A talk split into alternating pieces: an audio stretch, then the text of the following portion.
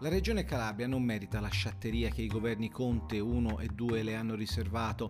La nuova trasmissione di Roberto Vicaretti, titolo quinto in onda su Rai 3, ha testimoniato nella sua drammatica semplicità lo stato dell'arte del commissariamento della sanità calabrese. Saverio Cotticelli, generale dei carabinieri in pensione, fino a poche ore fa commissario ad acta scelto dal primo governo Conte, ha scoperto durante la registrazione dell'intervista con l'inviato della trasmissione di Vicaretti che spettava a lui redigere il piano Covid per la Calabria, regione che da poco è entrata a far parte della zona rossa.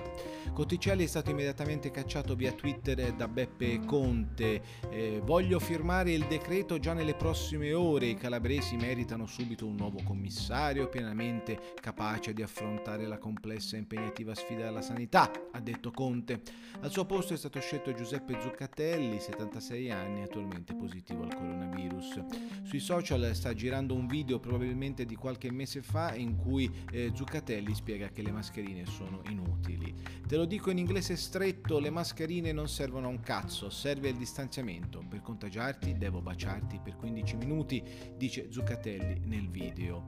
Ora, eh, io ve lo chiedo in inglese largo, davvero non siamo in grado di trovare di meglio? Davvero ci dobbiamo rassegnare a questa classe dirigente?